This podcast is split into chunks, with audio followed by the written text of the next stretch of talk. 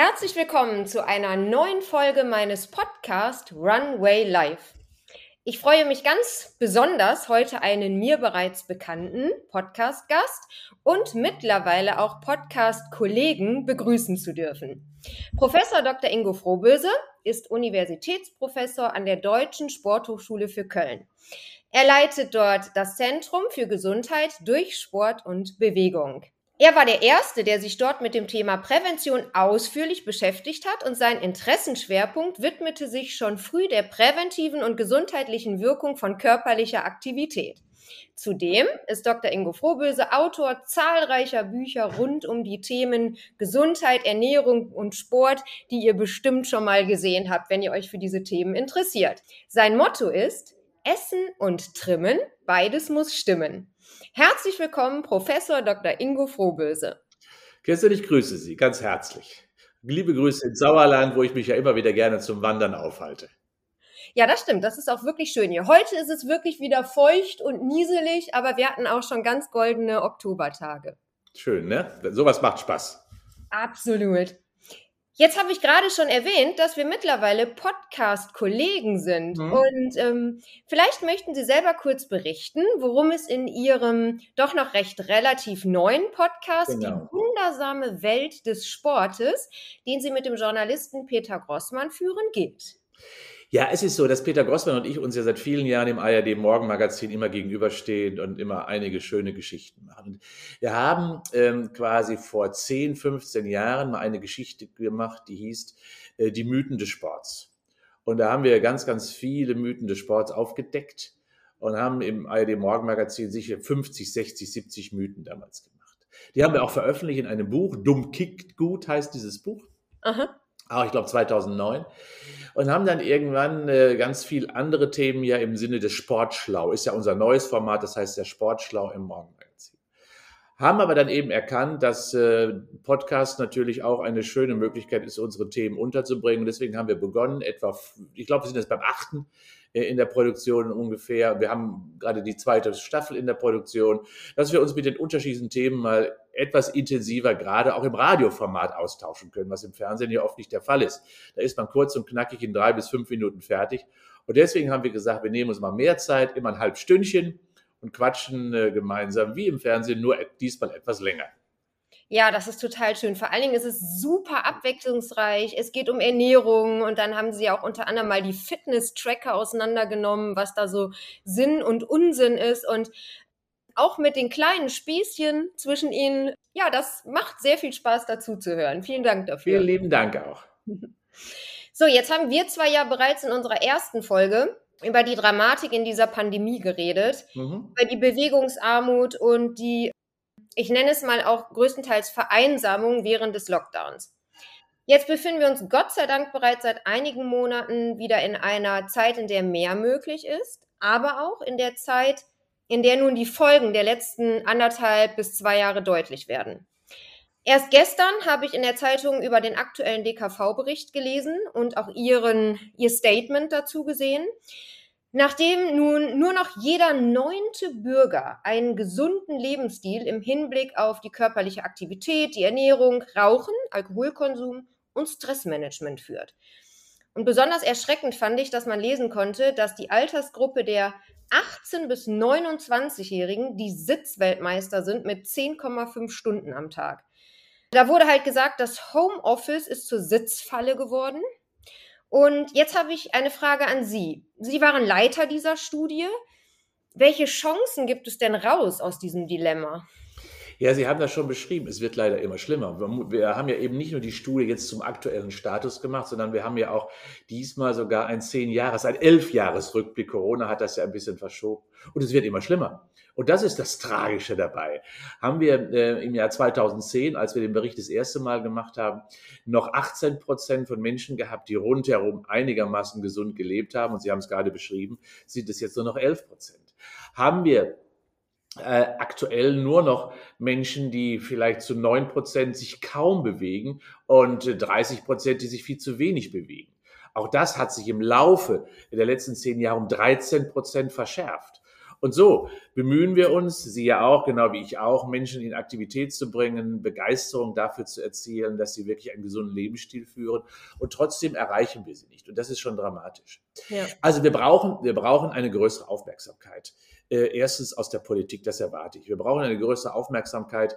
Ähm, und wir haben ja auch jetzt wieder in allen politischen Papieren kein gutes Statement zum Thema Sport, Bewegung, körperliche Aktivität gefunden.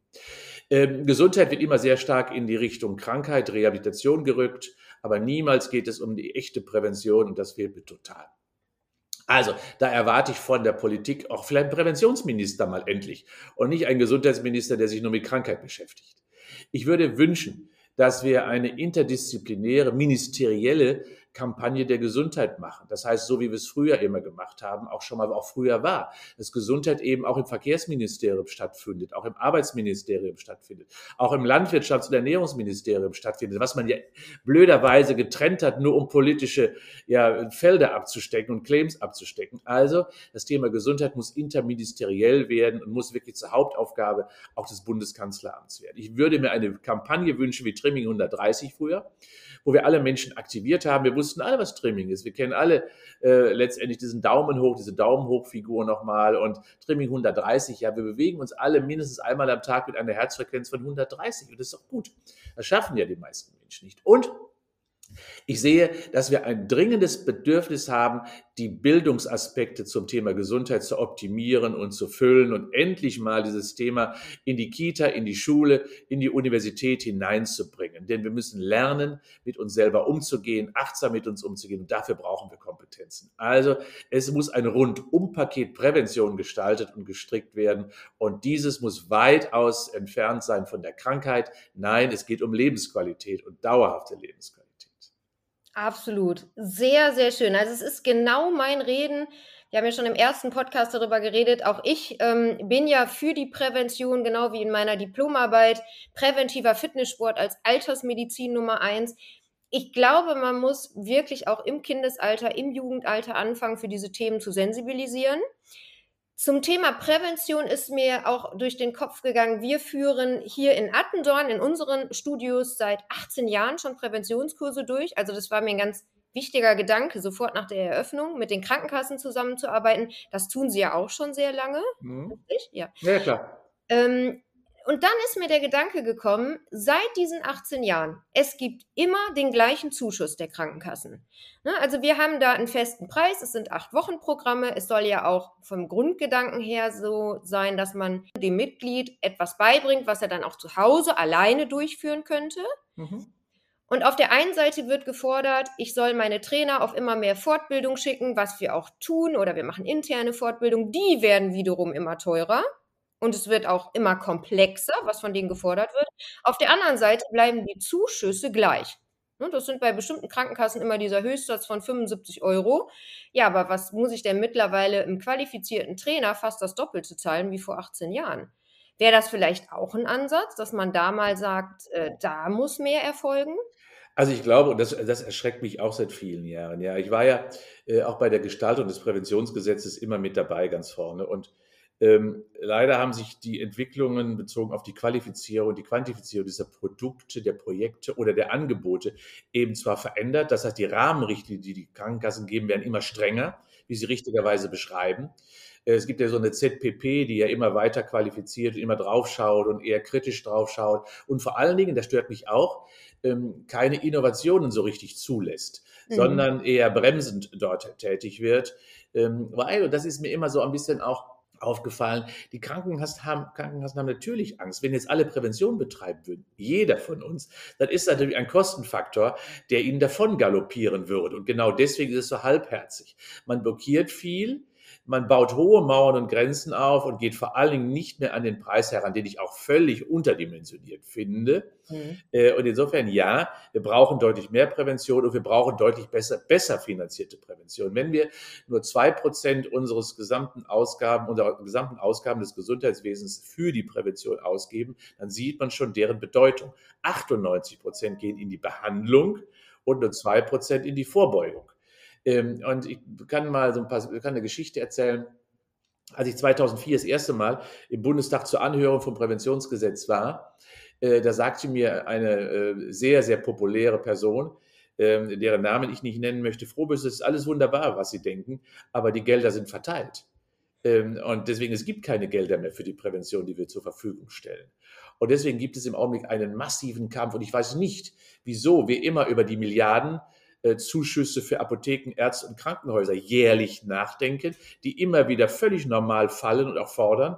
Und hm. in der hm. Prävention gibt es überhaupt niemanden, der aufsteht und sagt, auch hier brauchen wir mal eine Milliarde mehr, endlich mal eine Milliarde, wir haben ja noch gar keine, äh, um das gesamte System der Prävention endlich aufzubauen und viel besser zu finanzieren. Denn nur wenn Gelder ins System kommt, wird es sich auch etablieren und wird von allen auch nach vorne getrieben werden. Ja, Schön. Also wir bleiben definitiv dran. Wir haben mittlerweile 13 Konzepte von für nach der Schwangerschaft über die klassische Rückenschule. Da also, ich kurz einhaken. Sie, Sie wissen ja, ja, vielleicht, und das, das war mir auch ein sehr großes Anliegen, dass ich gemeinsam mit der Expertenallianz für Gesundheit, die sich ja gegründet hat, finde ich total klasse, äh, gemeinsam ein sogenanntes Forschungsinstitut für Training äh, quasi in der Prävention gegründet habe. Und das, das ist für die Fitnessbranche und für alle Anbieter, die eine hohe Qualität im Sinne der Prävention eben darbieten wollen und sollen. Das, was wir nämlich brauchen, ist, wir brauchen gute Argumente, dass unsere Arbeit, eure Arbeit, dass das wirklich eine hohe Qualität darstellt. Und da braucht man ein Sprachrohr. Und zwar ein wissenschaftliches Sprachrohr. Denn das haben wir jetzt bei Corona gelernt. Wenn wir keine Wissenschaft dagegen stellen, dann werden wir weggewischt. Genau das macht die Expertenallianz eben mit dem Forschungsinstitut FIT. Und jetzt komme ich dazu. Das Forschungsinstitut FIT, das sucht ja Partnerschaft mit Studios in der Peripherie. Und alle, die eine ZPP-Zulassung jetzt schon aktuell haben, können sich quasi als Partner des Forschungsinstitutes anbieten. Und das wird auch gelabelt. Man bekommt eine Urkunde und kann damit eine völlig andere Außendarstellung, eine sehr seriöse Außendarstellung auch äh, dann möglich machen. Das bedeutet also, wir wollen ein wenig mehr Qualitätssicherung in den Fitnessbereich über das Thema Wissenschaft hineinbringen, damit wir mehr angehört werden und vielleicht auch Partner im ersten und zweiten Gesundheitsmarkt werden. Ja, das ist toll. Das schaue ich mir mal an. Da habe ich eh meine Kontakte. Man kennt sich alle, alle untereinander. Genau. So, jetzt möchte ich noch mal ein bisschen zurückgehen auf die Frage, wodurch kommt das denn jetzt alles, dass es immer schlimmer wird? Hat die Pandemie da eventuell noch einen Brandherd dazugelegt? Ist es so, dass die Life-Work-Balance wirklich außer Kontrolle gerät und alles so miteinander verschwimmt, dass der Mensch quasi ja noch leichter vom Schreibtischstuhl auf Sofa wechselt? Oder wo sehen Sie mittlerweile noch das größte Dilemma, was dann auch die Pandemie nochmal verschärft hat? Also auf jeden Fall hat die Pandemie es verschärft. Das, und auch das Homeoffice, die neue, das neue sogenannte hybride Arbeiten verschärft das Ganze. Ähm, nehmen wir mal, wir haben drei Möglichkeiten, uns zu bewegen. Das ist auf der Arbeit, das ist, findet kaum noch statt. Das muss man wirklich sagen, denn unsere Arbeitsprozesse sind ja mittlerweile sehr ja, computerorientiert und damit sitzend. Und das haben wir ja auch gesehen bei unserer Befragung. Die meisten Arbeitsplätze sind eben inaktive Arbeitsplätze, die kognitiv zwar belastend sind, aber körperlich völlig unterfordert sind. Der zweite Aspekt ist der Transport. Das heißt, die Wege zur Arbeit, zur Universität, zur Schule und wieder zurück. Und das ist jetzt durch die Pandemie komplett weggefallen, weil die Menschen nicht mehr unterwegs sein durften. Das heißt, wir haben ein großes Loch im Sinne des, wie komme ich zur Arbeit? Die ganzen Wege sind alle weggefallen. Und das sind etwa 30 Prozent der Menschen, die wirklich zu Fuß oder mit dem Rad unterwegs sind, die hatten plötzlich keine Aktivität mehr. Das hat das Ganze verschärft. Corona hat hier völlig fest zugeschlagen. Und das Dritte ist die Freizeitaktivität. Auch die ist ja weggebrochen stellenweise. Studios, Sportvereine, alles geschlossen. Ja. Und das Ganze hat in den letzten zwei Jahren eben zu einer Veränderung des Körpers, der Körperbewusstheit und der körperlichen Aktivität geführt. Und das Problem, was wir jetzt haben, die Menschen haben sich natürlich umorientiert. Sie haben versucht, andere Dinge äh, für sie attraktiver zu gestalten. Das Gaming beispielsweise und der E-Sport nicht umsonst hat ja so unheimlich große Zusprüche, gerade auch in der Gruppe bis zu, der bis zu 30-Jährigen, die eben eine Stunde Sitzzeit vor dem Computer innerhalb der letzten zwei Jahre zugewonnen haben. Das heißt, innerhalb der letzten zwei Jahre sitzen die eine Stunde mehr. Und das ist insbesondere Corona und natürlich der Umorientierung äh, hin zum Gaming vom Computer zuzuschreiben. Das heißt, das Zurückgewinnen wird jetzt extrem schwerer, weil wir jetzt bessere Argumente haben müssen, um zu sagen, komm doch zu uns. Ähm, und wir haben doch ein tolles Angebot. Das heißt, die Mitglieder, die sie verloren haben, da braucht man viel, viel mehr Einstrengung als vorher, um wirklich sie zurückzuführen in das körperlich aktive Leben. Die Kinder wieder zurückzuführen in den Sportverein. Extrem schwierig, weil die haben ja mittlerweile andere Dinge gelernt, andere Freunde äh, getroffen und das ist natürlich aus einem sozialen Kontext dann herausgebrochen zu werden ein echtes Problem. Das heißt, Corona und die ganze Strategie und die ganzen Verbote, die dort aufgestellt worden sind, haben dazu geführt, die Inaktivität der Menschen äh, absolut noch zu forcieren. Und dann, jetzt die ganze Diskussion, hybrides Arbeiten, Homeoffice-Arbeiten führt immer noch zu mehr körperlicher Inaktivität. Auch hier treiben wir die Menschen quasi in die Bewegungsarmut hinein. Mhm, absolut. Und ich glaube auch, dass die Stressoren wahnsinnig angewachsen sind. A, durch die Ängste in der Pandemie und dann halt auch vielleicht, dass die Leute gedacht haben, naja, wenn ich jetzt hier am Schreibtisch ständig online bin, wann kann ich dann wirklich sagen, so, jetzt schalte ich die, die Kiste mhm. aus, ich nenne es mal so, ne? Oder muss ich jetzt äh, bei der E-Mail vom Chef dann doch auch über meine gewöhnliche Zeit abrufbar sein, weil ich ja im Homeoffice bin. Ne? Ja, ich glaube, das ist, das war auch, ist, letztendlich muss man das sagen, ist eine Frechheit gewesen, was, was man da gemacht hat mit den Arbeitnehmern und Arbeitnehmerinnen. Man hat plötzlich gesagt, so, ab sofort seid ihr zu Hause und mhm. die Organisation, wie ihr das zu Hause macht, überlassen wir euch. Genau. Äh, ja, plötzlich, plötzlich standen wir vor einem Nichts. Wir hatten keine Arbeitsorganisation, keine Erfahrung damit. Plötzlich musste Homeschooling gemacht werden, die, ganze die ganzen te telekommunikativen Meetings und so weiter und so fort. Das heißt, es wurde jedem Individuum einzeln überlassen. Und dass das natürlich schief geht, man hat keine Rahmenbedingungen definiert, keine Strukturen definiert, keine Organisationseinheiten definiert, nichts hat man definiert und hat es jedem überlassen. Und dass das natürlich dann zu einer Überforderung führt, weil die anderen Dinge ja weiterlaufen. Also diese ganze Diffusion, wie Sie es richtigerweise beschrieben haben, zwischen Freizeit und Arbeit und Familie. Überhaupt keine Trennung findet mehr statt, alles diffundiert, wabbert so durcheinander. Das führt natürlich zu einem großen grundsätzlichen Problem. Und deswegen, äh, ich bin gestern, nee, auch bei, beim, als ich den Bericht vorgestellt habe, wie gesund lebt Deutschland, bin ich auch gefragt worden, welche Lösung gibt es denn zum Beispiel fürs Homeoffice? Das kann man ganz klar sagen, indem man sich Strukturen bessere gibt. Es muss wieder einen Feierabend geben. Ja, ein Feierabend im Homeoffice muss genauso geben. Ja, äh, und diesen Feierabend muss man zelebrieren. Ich würde mir wünschen, dass die Menschen auch im Homeoffice morgens zur Arbeit gehen. So raus aus der Tür, eine Runde um den Block, wieder zurück an den Arbeitsplatz oder genauso gut den Feierabend mit einer Runde zum Beispiel im Fitnessstudio oder eben äh, mit einem strammen Lauf oder mit einem strammen Spaziergang dann beenden. Auch, das heißt, wir brauchen klare Strukturen und das ist das Schöne. Da kann körperliche Aktivität wunderbare Duftmarken setzen, weil es sehr schön den Alltag zergliedern kann und dementsprechend Orientierung gibt für den Tagesplan. Sehr schöner Tipp. Ich hatte das hier unter das Thema äh, gepackt, welche Rituale empfehlen Sie? Mhm. Und das waren schon ganz hervorragende Tipps. Fand ich auch eine gute Idee. Bekannte von uns haben das morgens so gemacht, wann beginnt das Homeschooling? Die haben das Kind hinten aus der Terrassentür gelassen. Das ist einmal ums Haus, hat vorne geklingelt und dann beginnt die Schulzeit. Und genauso halt auch wieder zurück, so dass die gesagt haben, das ist jetzt unser Ritual, dass auch das Kind weiß, wann beginnt denn hier Homeschooling und wann ist Ende und wann ist dann auch Freizeit und Spielen angesagt. Wo ich dabei bin, natürlich natürlich ein nächstes Problem. Die Kinder haben sich auch wesentlich weniger bewegt. Da kommen die Zahlen hoch, dass immer mehr Kinder übergewichtig sind. 30 Prozent der Kinder sind schon adipös, muss man sich mal vorstellen. Unfassbar. Ja, ja, ja. unfassbar. Und ich glaube, auch da brauchen wir jetzt gute Lösungsansätze, wie man das in den Griff kriegt. Und da muss man ja Eltern und Kinder mit einbeziehen. Das bringt ja jetzt nichts, wenn man einfach da nur tolle Kinderprogramme macht, weil wir zwei wissen ganz genau, Bewegung und Ernährung geht äh, überein. Ne? Das heißt, auch da muss dann sensibilisiert werden, dass auch die Eltern anfangen, da ein Auge drauf zu haben. Wie können ja. wir das gewährleisten? Familiengesundheit ist hier das Thema. Ja. Ich, glaube, ich glaube, äh, dass man, es gibt ja immer einen Gesundheitsminister, das ist in der Regel ja die Mutter, die Gesundheitsministerin der Familie, das muss man ganz klar sagen, die übrigens unter Corona weitaus mehr gelitten hat als der Mann der Familie. Auch da gibt es ganz schöne Studien, weil sie sehr viel mehr Ängste und Sorgen hat, wirtschaftliche Probleme hat, aber auch mehr Aufgaben hat. Das muss man auch ganz klar sagen. Ähm, und um Ihnen nochmal eine, eine Dimension auch zu beschreiben. Wenn ich Vater und Mutter zum Beispiel bezogen auf das Bewegungsverhalten vergleiche, dann war es in der Vor-Corona immer so, dass Vater sehr eindimensional sich bewegt hat. Er ging morgens in die Garage, nahm das Auto vor zur Arbeit, kam abends wieder zurück und setzte sich auf die Couch. Zwischendurch hat er sich hoffentlich mal ein wenig bewegt. Bei der Mutter sind die Bewegungsaktivitäten aber sehr vielfältiger.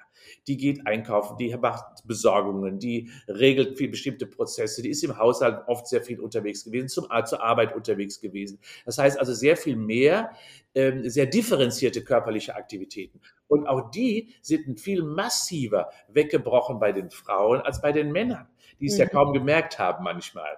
Ähm, und insofern müssen wir uns, und das ist mir ganz, ganz wichtig, gerade auch hier genderspezifische Aspekte, was Bewegungsförderung, was Prävention betrifft, dringend äh, und natürlich altersspezifische Aspekte. Und deswegen geht es in der Regel um Familiengesundheit. Das heißt also, wir müssen differenzierter vorgehen. Und wenn, das verstehe ich auch oft nicht, ich sehe manchmal hier Kinder, Kinder äh, spielen beispielsweise oder hier im Fußball, in der Fußballschule, an der Sporthochschule sind und Mama und Papa stehen eben dabei, gucken über den Zaun mhm. und hätten total wunderbar Zeit, selber aber für sich zu tun. Nur zehn Meter weiter ist ein Rasenfeld, wo sie laufen können, wo sie Gymnastik machen können. Nein, machen sie nicht. Sie schauen ihren Kindern bei der körperlichen Aktivität zu und geben damit ein ganz schlechtes Vorbild ab ja, äh, wie sie sich oft verhalten. Und insofern, ja, die Eltern haften für ihre Kinder, wie so schön auf den Baustellschildern steht. Und genau das Gleiche gilt für die Gesundheit. Absolut. Sie selber treiben ja jeden Tag Sport. Außer sonntags, da gehen wir nur wandern meistens. Okay. Das ist für uns kein Sport. ja, aber Sie bewegen sich jeden Tag. Ja, natürlich. Viele sagen dazu, also jetzt gerade auch was mich betrifft, boah, Kirsten, du bist ja unfassbar diszipliniert und konsequent, das könnte ich nicht. Ich glaube, dass Ihnen das vielleicht auch schon mal gesagt wurde. Wie, was entgegnen Sie dann? Äh, für, für mich ist das keine Disziplin. Von außen erscheint das so. Für mich ist das wie Zähneputzen. Ja? Ähm, Sport ist für mich wie Zähneputzen, nicht mhm. spektakulär, aber vergnüglich äh, und vor allen Dingen absolut notwendig. So beschreibe ich das immer. Ja? Äh, für, für mich gehört es quasi, und das ist auch für alle anderen Menschen, die merken es nur nicht, ist das eine biologische Notwendigkeit. Richtig. Äh, biologische Notwendigkeit, die wir einfach machen müssen, damit wir eine Lebensqualität garantieren für uns, damit wir gesund bleiben und fit bleiben und vor allen Dingen die ganzen Alterungsprozesse auch reduzieren, minimieren oder sogar umkehren. Das heißt also, natürlich kann ich mich meinem Schicksal ergeben äh, und sagen, ich werde wohl alt, das ist wohl normal. Nein, es ist eine biologische Notwendigkeit, dass wir uns bewegen, körperlich aktiv sind. Genau deswegen sind wir auf zwei Beinen auch auf die Welt gekommen, um viele lange Strecken zurückzulegen. Äh, deswegen haben wir auch Muskeln, ganz viele, 654 Stück, die nur davon leben, dass sie gereizt werden und aktiviert werden. Und wenn wir das alles nicht tun, dann haben wir ein Problem. Also Sport und körperliche Aktivität ist ein Lebenselixier nichts anderes und vor allen Dingen ein Muss für all unsere Menschen. Absolut. Und ich schmetter denen dann auch wirklich entgegen, wenn die sagen, ja, du hast dann da ja genug Zeit anscheinend für. Das ist alles eine Sache der Organisation und äh, Setzen von Prioritäten ist. Ich weiß nicht, ob ich das schon, schon, Ihnen schon mal erzählt habe, aber eine Woche hat ja 168 Stunden. Ne? Mhm. Ähm, und ich treibe sechsmal pro Woche Sport, 90 Minuten ungefähr. Ja. Ja? ja. Ähm, so, das sind dann neun Stunden pro Woche, die ich Sport treibe. Mehr mhm. nicht.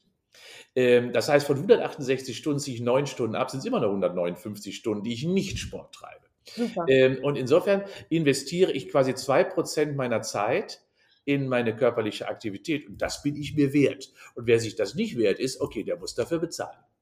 Ja, ah, schön. Das merke ich mir. Genau. Ja, jetzt ist es zum Beispiel so, mein eigener Papa, sagt mir, äh, die wohnen, also ich bin ja in Attendorn, die wohnen in Remscheid. Circa, ja, doch über eine Stunde Fahrzeit. Und mhm. dann sagt er mir letztens, ja, Kirsten, der ist jetzt 70 geworden.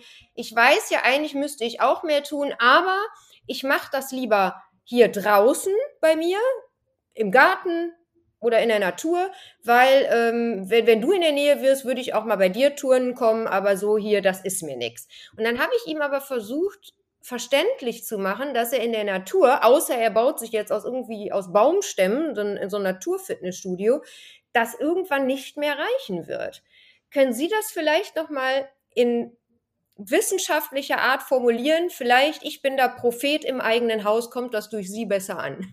Ja, die Botschaft ist eindeutig, je oller, je doller. Das heißt, je, je älter ich werde, umso mehr muss ich dafür tun, umso ja. belastender muss ich mich auch beanspruchen. Ähm, vielleicht auch nochmal hier eine Zahl. Ähm, bei 50 Prozent der Frauen ab 40 besteht schon ein gravierender Muskelschwund. Dünne Beine und dicker Bauch, so kann man sagen. Dünne Arme ist ja nichts mehr vorhanden, weil man versucht, das Gewicht zu regulieren und verliert dabei Muskelmasse. Muss, muss man sich vorstellen.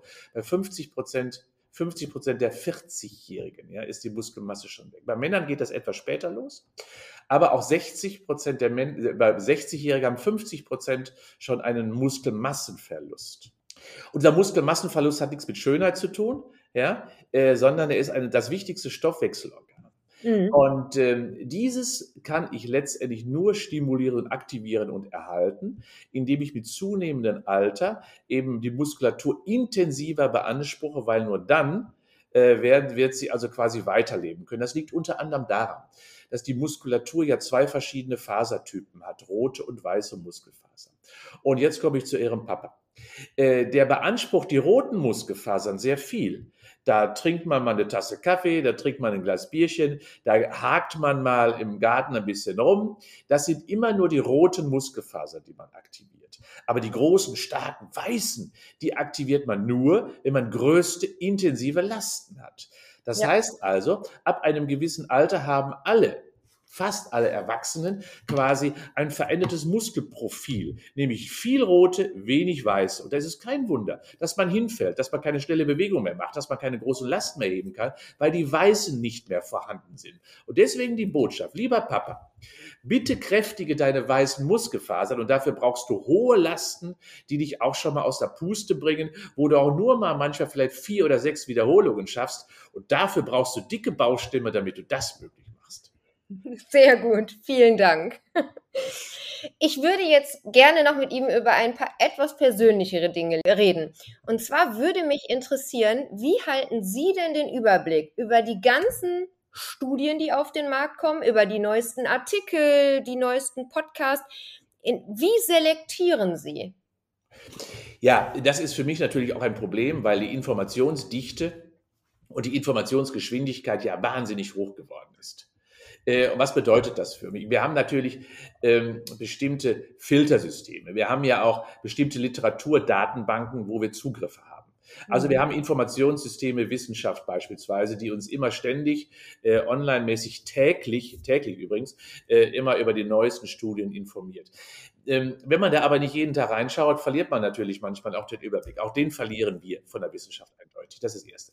Das Zweite ist, dass ich natürlich das große Glück habe, äh, dass ich eine Reihe Mitarbeiter habe, die sich wissenschaftlich betätigen, die auch, deren Aufgabe es ist, ähm, da zu recherchieren, weil sie sich alle wissenschaftlich weiter qualifizieren müssen.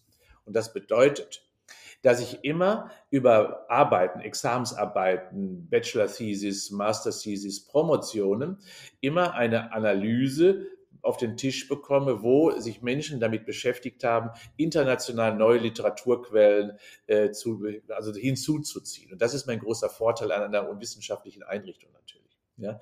Also, ähm, ich bekomme viele Daten einfach auf den Tisch gelegt äh, und muss dann oft nicht recherchieren. Wenn ich recherchieren müsste, selber, würde ich, glaube ich, auch irgendwann die weiße Fahne hissen, weil die Geschwindigkeit, auch die ist für mich manchmal viel zu schnell. Ja, das ist irre, ne?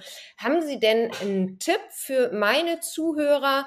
Was ist eine gute A, Literaturquelle oder vielleicht ein Journal, wo Sie sagen, mhm. da stehen sehr fundierte Artikel drin oder eine gute Sendung, außer natürlich äh, den Sendungen, wo Sie überall mitreden mhm. und auch den Podcast. Hm, Gibt es da was? Also äh, grundsätzlich vielleicht für, für Sie versuche ich ja immer den bei meinem YouTube-Kanal Formel Frohböse ja. äh, viele Dinge einfach immer wieder aufzuarbeiten. Und da bringe ich ja jede Woche ein Thema und das Thema ist immer wissenschaftlich aufgearbeitet. Mit dem zweitens sind wir gerade dabei, über das FIT-Institut äh, quasi wöchentlich äh, wichtige Studien, neue Studien auf der Homepage von des FIT-Institutes darzustellen, weil wir haben die recherchiert und geben die dann quasi nach einer Analyse an die Öffentlichkeit weiter. Auch da kann man ganz schön schauen. Äh, und das Dritte ist, ähm, es gibt natürlich nicht das Journal, das muss man ganz klar sagen. Mhm. Äh, eine gute Information bietet äh, die Deutsche Zeitschrift für Sportmedizin. Die erscheint vier bis sechs Mal im Jahr äh, und zu immer so bestimmten Themenschwerpunkten. Und das ist ein Journal, was wissenschaftliche Journal sind ja immer teuer, muss man ganz mhm. klar sagen. Ja. Äh, wo einige Artikel natürlich online sind, aber auf diese Datenbank könnte man auch noch zusätzlich zurückgreifen, um zu sagen, hier, ich schaue mal, was es im großen Bereich Bewegung äh, und Sport an neuen Studien quasi gibt. Ja, toll, super. Also, liebe Zuhörer, das werde ich alles verlinken. Schaut da rein, dann findet ihr das ganz schnell. Was war in den letzten Monaten für Sie die größte Überraschung, die Sie erlebt haben? Also, dass ähm, meine Mitarbeiter sich wieder gefreut haben, hier zu sein. Das hat, war meine größte Freude und meine größte Überraschung auch. Und das ist wirklich auch für mich so das Schönste gewesen, wieder freudige Gesichter zu haben, die endlich wieder zur Arbeit gehen durften. Und das war wirklich eine schöne Überraschung für mich, weil sie nämlich gezeigt hat, wie wichtig doch der Austausch, der soziale Austausch zwischen den Menschen ist auch im Arbeitsprozess ist.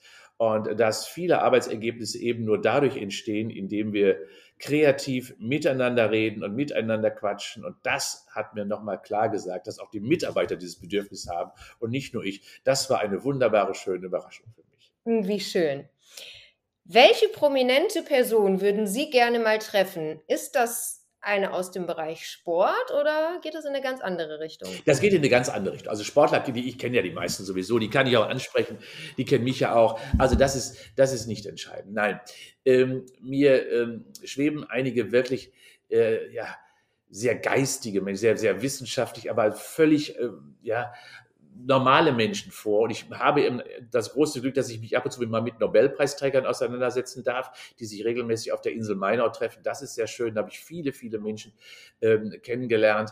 Aber ähm, ich würde immer noch mich mit sehr weisen Menschen. Wenn Goethe zum Beispiel leben würde, würde ich mich gerne mit ihm treffen. Er war ja, äh, ich war äh, da immer ganz begeistert von seinen wissenschaftlichen Studien die er gemacht hat, neben seiner ganzen Poesie. Der war also wahnsinnig unterwegs. Ich würde mich sehr gerne mit Leonardo da Vinci, hätte ich mich gerne getroffen. Ja, ja auch ein Genie, äh, der ganz tolle Sachen wirklich gemacht hat und auch viele, viele Dinge auch quasi grundlegend bereitet hat. Also das sind so zwei meiner grundsätzlichen alten Idole, äh, neben Michelangelo, den ich auch sehr gerne mag, weil ich auch der Kunst sehr nah verbunden bin. Also da, da Vinci und ähm, Einstein natürlich gehört ja immer dazu, aber insbesondere auch Goethe mit seinen vielen Facetten. So aus der Neuzeit, aus der aktuellen Zeit ähm, bin ich immer ganz nah dran an Dalai Lama, äh, der mich einfach fasziniert äh, mit seiner Gedankenwelt, mit seiner ruhigen Art und Weise, die Probleme mal etwas anders zu betrachten äh, und vor allen Dingen menschlich, der humanistisch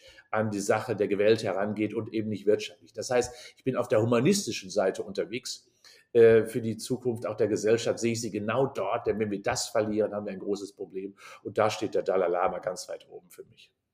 Sehr schön. Was ist Ihr liebstes Reiseziel? Ja, das ist der Gardasee. Äh, da bin ich mehrfach im Jahr. Ähm, weil ähm, es ist für mich die sportlichste Region Europas. Mhm. Ähm, dort trifft sich alles, was ähm, unterschiedliche Sportarten macht. Dort kann man klettern, wandern, Mountainbiken, Rennrad fahren, segeln, surfen, kiten, ähm, also laufen, ähm, alles. Und dort bin ich eben auch im Winter. Und das ist meine liebste Urlaubsregion, weil es auch meine liebste Sportregion ist. Ein bestimmter Ort dort? Ja, wir sind in Riva del Garda. Wir haben da quasi eine, eine Dependance seit vielen Jahren, also einen zweiten Wohnsitz äh, quasi. Und deswegen bin ich also immer dort ähm, so regelmäßig, weil es uns dort eben gefällt. Und äh, deswegen, also im Norden, weil es dort etwas, ja, äh, stürmischer und mhm. attraktiver ist für alle, die Sport treiben. Sehr schön. Feiern Sie dort auch Weihnachten? Sie haben gerade gesagt, da sind Ja, Sie wir feiern da Weihnachten. Wobei wir bisher, das muss man sagen, äh, unsere Familie hat sich leider ausgedünnt, auch in diesem Jahr wieder. Äh, und wir sind jetzt wieder, meine Frau und ich, jetzt zu Vollweisen geworden, weil unsere Eltern beide leider jetzt äh, alle verstorben sind. Und so haben wir bisher in den letzten Jahren immer noch äh, einige Tage hier über Weihnachten hier in Deutschland verlebt. Das werden wir jetzt also nicht machen. Das heißt also, wir werden Weihnachten und Neujahr äh, in Italien verbringen. Eine schöne Aussicht. Genau. Was wünschen Sie sich für 2022? Glückliche Menschen endlich mal wieder zu sehen, mehr auf der Straße. Äh, nicht so ver verbiesterte, ängstliche, sorgenvolle äh, Menschen und auch ähm, ja, so verpeilte Menschen, die habe ich immer noch mehr gesehen, also immer mehr findet man die mittlerweile auf der Straße, äh, orientierungslose Menschen. Also ich würde mir wünschen, ähm, glückliche Menschen vermehrt auf der Straße zu sehen, die wieder lachen, die wieder Freude am Leben haben, die die Lebensqualität wiederfinden. Das ist das, was ich mir für die Menschen und für mich wiederfinden äh, wünschen würde. Ja, und ich wette, Sie wünschen sich auch, dass wir wieder ordentlich Karneval feiern, weil ich sehe ja, im Hintergrund, das sehen die Zuhörer jetzt nicht, genau. ja, Können Sie kurz beschreiben, was ich da sehe? Ich sehe den Kopf nicht, aber. Ja, Sie sehen, Sie sehen ein Skelett. Ich habe ja, ein, hab ja für meine Anatomie-Unterrichtsvorlesung ja immer ein Skelett mit dabei, sehr häufig. Äh, und dieses hat einen Mottoschal des Karnevals, den diesjährigen Mottoschal oder den letztjährigen Mottoschal des Karnevals um. Natürlich ist es für Gölschen eindeutig klar. Und ich habe ja ein kölsches Mädchen geheiratet, bin im Rosenmontagszug mal mitgegangen, sodass ich eingebürgert bin, sozusagen, wenn man das gemacht hat, geadelt bin. Ja, das gehört einfach zur kölschen Kultur mhm. dazu. Äh, zu viere, also zu feiern, äh, und das ist eben das Schöne. Das haben wir natürlich alle vermisst. Äh, und Sie können sich vorstellen, Sportler und Sportstudenten sind sowieso immer sehr lebensfreudig. Absolut. Äh, wenn wir das wieder dürfen, dann lassen wir es krachen. Sehr schön. Das ist doch ein toller Abschluss. Das wünsche ich uns allen. Und lieber Dr. Vorböse, vielen, vielen herzlichen Dank nochmal für Ihre Zeit. Sehr gerne. Ich hoffe, wir hören uns bald wieder. Kein Problem. Rufen Sie mich an, melden Sie sich bei mir. Ja, ich bin ja noch da. Ja, genau. Und wünsche Ihnen noch einen wunderschönen Tag heute. Vielen Dank. Liebe Grüße ins Sauerland. Ne? Tschüss. Danke. Tschüss.